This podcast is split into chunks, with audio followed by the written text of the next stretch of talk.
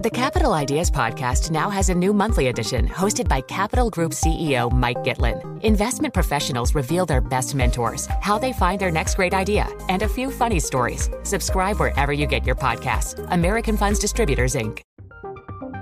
From Silicon Valley to Wall Street, the promise and perils of artificial intelligence are playing out on the world stage.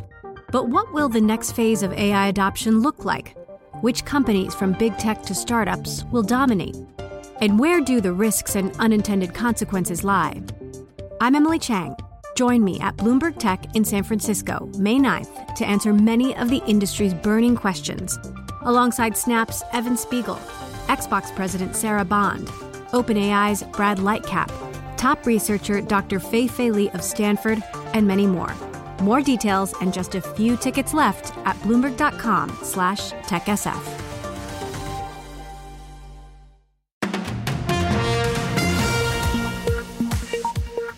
This is Bloomberg Daybreak Europe for this Friday, the 31st of March in London. Coming up today. Historic indictment. President Trump is charged over a porn star hush money payment. Easy does it. Banks suck up less cash from the Fed's emergency backstop. 0.08%. UK's marginal boost from joining an Indo Pacific free trade bloc. Business confidence is on the up. A smoke and mirrors economic crime plan. Those are the stories we're looking at in today's papers, and I'm Leanne Gerrans. Plus, out of orbit, Branson's Virgin satellite launch business is grounded. That's all straight ahead on Bloomberg Daybreak Europe. The business news you need to start your day in just one 15 minute podcast on Apple, Spotify, the Bloomberg Business app, and everywhere you get your podcasts. Good morning. I'm Alex Webb. And I'm Caroline Hepker. Here are the stories that we're following today. Former US President Donald Trump has been indicted in New York on charges related to a hush money payment to a porn star during his 2016 campaign. The formal accusation of a crime means Trump will now have to appear before a court to answer that charge in what's known as being arraigned. Bloomberg's Bruce Einhorn has the details. The arraignment could happen as early as Tuesday. As far as what's actually in the indictment, that's the big question we don't know because the potential uh, crime here of paying hush money payments and then misleading the state about what it is in your business records in New York, that's usually just a misdemeanor. In order to make it a felony, that has to be in furtherance of another crime. And so what that other crime is, whether it's campaign finance violation, whether it's tax violation, whether it's something else, that that's still something that we just don't know about. In a statement, Trump, who is running for president again, said the indictment is, quote, political persecution and election interference at the highest level in history. He is the first former US president to be indicted in history. And in a moment, we'll hear a little bit more from Bloomberg's Bruce Einhorn. He's going to join us live. Uh, Trump's former vice president, Mike Pence, says that the prosecution is clearly politically motivated. Bloomberg's Ed Baxter has the details. Pence says Manhattan DA Alvin Bragg ran on prosecuting Donald Trump. Been a long time since I was in law school, but I remember the old saying, you can indict a ham sandwich, right? Uh, the threshold, the burden of proof is very low. Prosecutors make decisions, discretionary decisions about what they bring all the time. Pence also says he will decide on whether to testify on the classified document in January 6 investigations in the next few days. In San Francisco, I'm Ed Baxter, Bloomberg Daybreak Europe. Banks are using the Fed's emergency lending programs less in a sign that demand for liquidity may be stabilizing. The latest weekly data shows outstanding borrowing dropping to $153 billion from 164 billion. Treasury Secretary Janet Yellen says the turmoil of recent weeks is an opportunity to strengthen the system. These events remind us of the urgent need to complete unfinished business, to finalize post crisis reforms consider whether deregulation may have gone too far, and repair the cracks in the regulatory perimeter that the recent shocks have revealed. Yellen's speech to the NABE Economic Policy Conference comes as the White House plans tougher rules for mid sized banks. And in US monetary policy, the Fed's preferred inflation indicator, personal consumption expenditure, comes out later today. The Boston Fed President Susan Collins says that tighter credit conditions may help with inflation. While the banking system does remain strong and resilient, recent developments will likely lead banks to take a somewhat more conservative outlook and to tighten lending standards, thus contributing to slowing the economy and reducing inflationary pressures. And these developments may partially offset the need for additional rate increases. Collins added that she still thinks that more rate rises are needed to bring down price rises, but Richmond Fed President Thomas Barkin disagreed, saying that it's too early to judge the impact of the bank turmoil. Neither Collins nor Barkin are voting members on this year's FOMC. Here in the UK, the country is set to join a trade pact with 11 Asia and Pacific nations, three years after officially leaving the EU. Speaking to Bloomberg, Cara Owen, the British High Commissioner to Singapore, sees it as a win for free trade. With the UK joining, we're going to be the second biggest economy uh, within uh, the CPTPP group, and it turns it from a Pacific agreement into a global agreement of countries that are hugely motivated to retain uh, and advance free, open, and fair trade. The government says that joining the catchily named CPTPP will boost economic growth and geopolitical relations. However, the UK's own projections, published in 2021, show that joining the bloc will only boost GDP by 0.08%. So, uh, the last story then, in terms of corporate news now Virgin Orbit Holdings, the satellite launch company tied to billionaire Richard Branson, is ceasing operations indefinitely. That story now from Charlie Pellet. The announcement came after it failed to secure additional funding.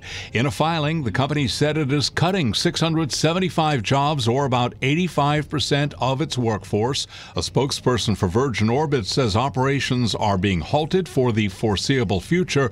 The remaining 15% of employees will work on winding down the business. The move punctuates the rapid fall of the Long Beach, California based company after a high profile launch failure in January and a collapse in its stock price. Virgin Orbit temporarily halted operations earlier this month while it sought additional capital. In New York, Charlie Pellet, Bloomberg Daybreak Europe. So those are a few of our top stories uh, this morning. Um, look, I don't want to. Uh, I think we need to talk about the story around uh, President Donald Trump, and we sort of knew, and uh, the former president himself had um, had tweeted a little while ago that he might be um, charged, arrested, um, and so you know people were, were watching this. Now he's become the first former president actually to be indicted. So this is a kind of formal criminal charge, which is brought by a jury, and this we think, around channeling hush money payments uh, to uh, porn star during his 2016 campaign. Trump has called the indictment political persecution. Joining us now is Bloomberg's Bruce Einhorn. Bruce, good to have you with us. So, what exactly is this about? Do we think that it's about campaign finances and how they were used? How much do we know about the charge sheet, as it were? Uh, very little because the indictment is still under seal. Uh, so it's unlikely that we're going to see what's inside it for a while still. Uh, possibly not until the uh, arraignment in court, which uh, former President Trump's lawyers said could happen as early as Tuesday. Uh, that said, there is uh, sort of wide expectation that it will be at least partially based on uh, um, alleged falsification of business records related to that hush money payment.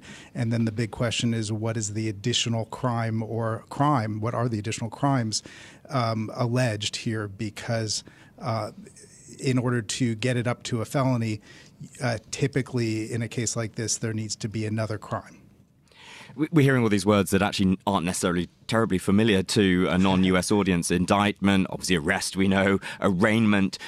Does this mean we're going to see the former president, you know, put in handcuffs and doing a perp walk? Um, uh, most likely not. Uh, so.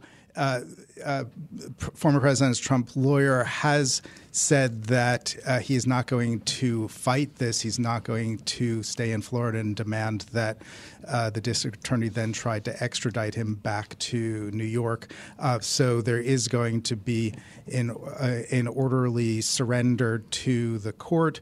Um, uh, at that point, uh, yes, the former president will has, have his fingerprints taken. He will have a, a mugshot taken.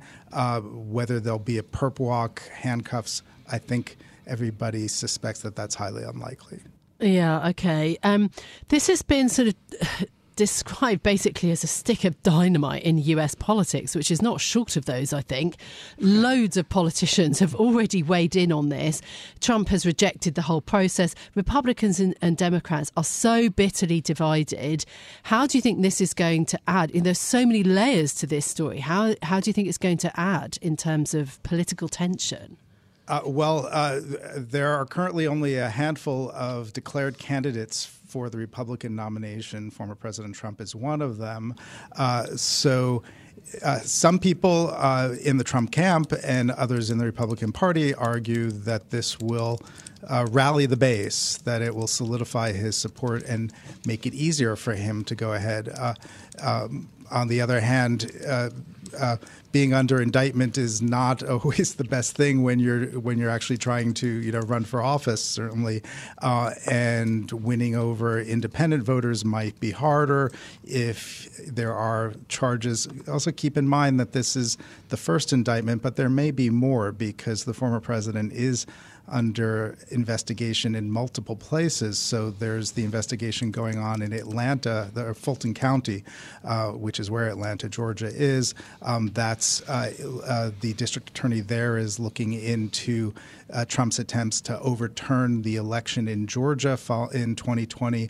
Mm. there's also the, uh, the Department of Justice special counsel Jack Smith, who's looking into all the events leading from um, the end of the election to uh, the January 6th uprising. He's also looking at the uh, the case involving the documents at Mar-a-Lago, so there could mm-hmm. be indictments coming there too. So th- New York is the first, but we may be having others. So former President Trump may be facing uh, quite a lot of uh, um, legal liability in the in the months ahead. Is it significant electorally that ultimately the, the you know at least the first, if there are to be more to come, uh, you know case that's being brought is you know, very much pertains to his relationship with women. And you know, as we look towards 2024, the impact that has on you know, half in, the electorate on a on a on a, in a world that is now post Roe v. Wade, yeah. also, which is different to the 2016 moment, I think. That's uh, that, that is a very good point, right? Because in 2016, while there were some people uh, uh, in the pro-choice movement who were uh, warning that uh, a, a, Trump victory could lead to the overturning of Roe v. Wade. I think quite a lot of people were uh, fairly complacent about that. Um, as we just saw in the 2020 midterms, this is an issue that has had quite an effect on rallying uh, Democratic voters. Uh, and so uh, the fact that this involves uh, uh, the former president's behavior with you know an adult film actress. Uh, I don't think that that's going to make that much of a difference in the Republican primary. Um, because it's no secret um, that the, the president has had you know, that there have been lots of accusations about the former president, um, and that hasn't seemed to damage him with his supporters up until now. Um, uh, but uh, yes, in, mm. in, a general election, it would be a, a very different story. Okay, uh, thank you so much, Bruce, for being uh, with us. Uh, good to have you on the programme this morning. So, Bloomberg's Bruce Einhorn, uh, the former President Donald Trump, becoming the first ex president to be uh, indicted. Coming up next on uh, the programme, business confidence is on the up, a smoke and mirrors economic crime plan, and peanuts pay for a top cybersecurity job at the Treasury. Join Capital Group CEO Mike Gitlin for a new monthly edition of the Capital Ideas Podcast. It's your look inside one of the world's largest asset managers. Subscribe wherever you get your podcasts. Invest 30 minutes today. American Funds Distributors, Inc. The countdown has begun. This May, a thousand global leaders will gather in Doha for the Qatar Economic Forum powered by Bloomberg, held in conjunction with our official partners, the Qatar Ministry of Commerce and Industry and Media City Qatar, and premier sponsor QNB. Join heads of state, influential ministers, and leading CEOs to make new connections and gain unique insights. Learn more at QatarEconomicForum.com. The paper review on Bloomberg Daybreak Europe. The news you need to know from today's papers.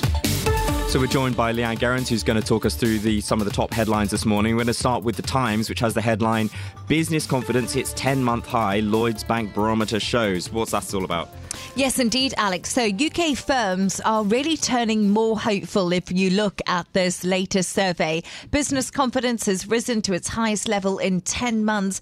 Now, that's as companies just become increasingly more optimistic um, about filling all the staff shortages that we did see and the economic outlook for the country. So, the latest Lloyds Bank Business Barometer study shows optimism about the economy actually rose 11 points to 23% in the latest poll. So, wage expectations, which are watched so closely by the Bank of England, we know core inflation is a key issue and they always watch this. This strengthened slightly in March, but Lloyd says the signs show that they have peaked from last year's highs. So it looks like those could be coming down, which they're saying is adding to the outlook of the economy.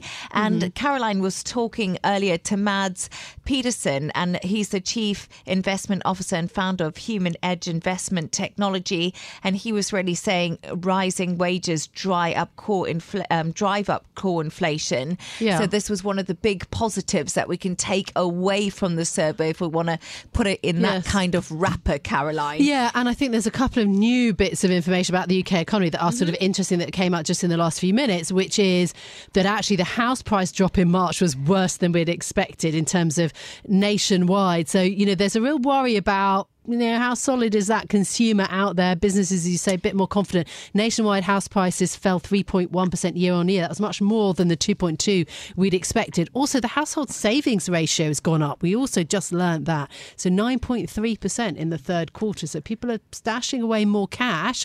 Does that help or hinder the economy? Um, I mean, yeah, it, it, depends how you look at it. Yeah. It's quite complex. But um, well, yeah. Caroline, do you remember that there was pent up demand that was yes. so talked about throughout the whole pandemic? There was yeah. lots of pent up demand, and were people spending that, and would that spur the economy? Now I think people are going the other way, and as you say, they're saving, saving. more, and obviously house prices fell, and really it's because we're paying more interest on, mm, and mm. lots of people are not going out to buy houses. So there's lots of going on in the economy. Yeah, absolutely. Um, let's also talk about The Guardian. The UK's economic crime plan, smoke and mirrors without new funding. This is a story we've done a lot of work on, actually. We spoke to Margaret Hodge, we spoke to Lord Agnew about this. This is the economic and crime bill that's coming to the UK. So basically, the idea of like London not being Londongrad anymore Yes, indeed. And I feel like this is a great story because it's close to Caroline's heart in many ways. She yeah. did interview Margaret Hodge, the Labour MP who chairs this all party parliamentary um, group on anti corruption. And she basically says, listen, Caroline, this economic plan could be smoke and mirrors because the funding is just inadequate mm. and the investment in it. But the Home Secretary, Suella Braverman, released the new strategy yesterday. That's really after a nine month delay, but critics, as well as Margaret Hodge, um, they're just saying that the government need to be stronger when tackling dirty money. You know, they need to really think about cracking down on kleptocrats and money laundering, sanctions busting, and also fraud in the country. But this was also welcomed. Margaret Hodge said this has been a good step. We just need to reinforce things. And like you said earlier, Caroline, line. There has been a step change in this country, and we also saw that when Abramovich, he was okay. of course the mm-hmm. Chelsea owner, was um, had to sell the club. This is Bloomberg Daybreak Europe, your morning brief on the stories making news from London to Wall Street and beyond. Look for us on your podcast feed every morning on Apple, Spotify, and anywhere else you get your podcasts. You can also listen live each morning on London DAB Radio, the Bloomberg Business app, and Bloomberg.com. Our flagship New York station is also available on your Amazon Alexa devices. Just say, Alexa, play Bloomberg 1130. I'm Caroline Hepker. And I'm Alex Webb. Join us again tomorrow morning for all the news you need to start your day, right here on Bloomberg Daybreak Europe.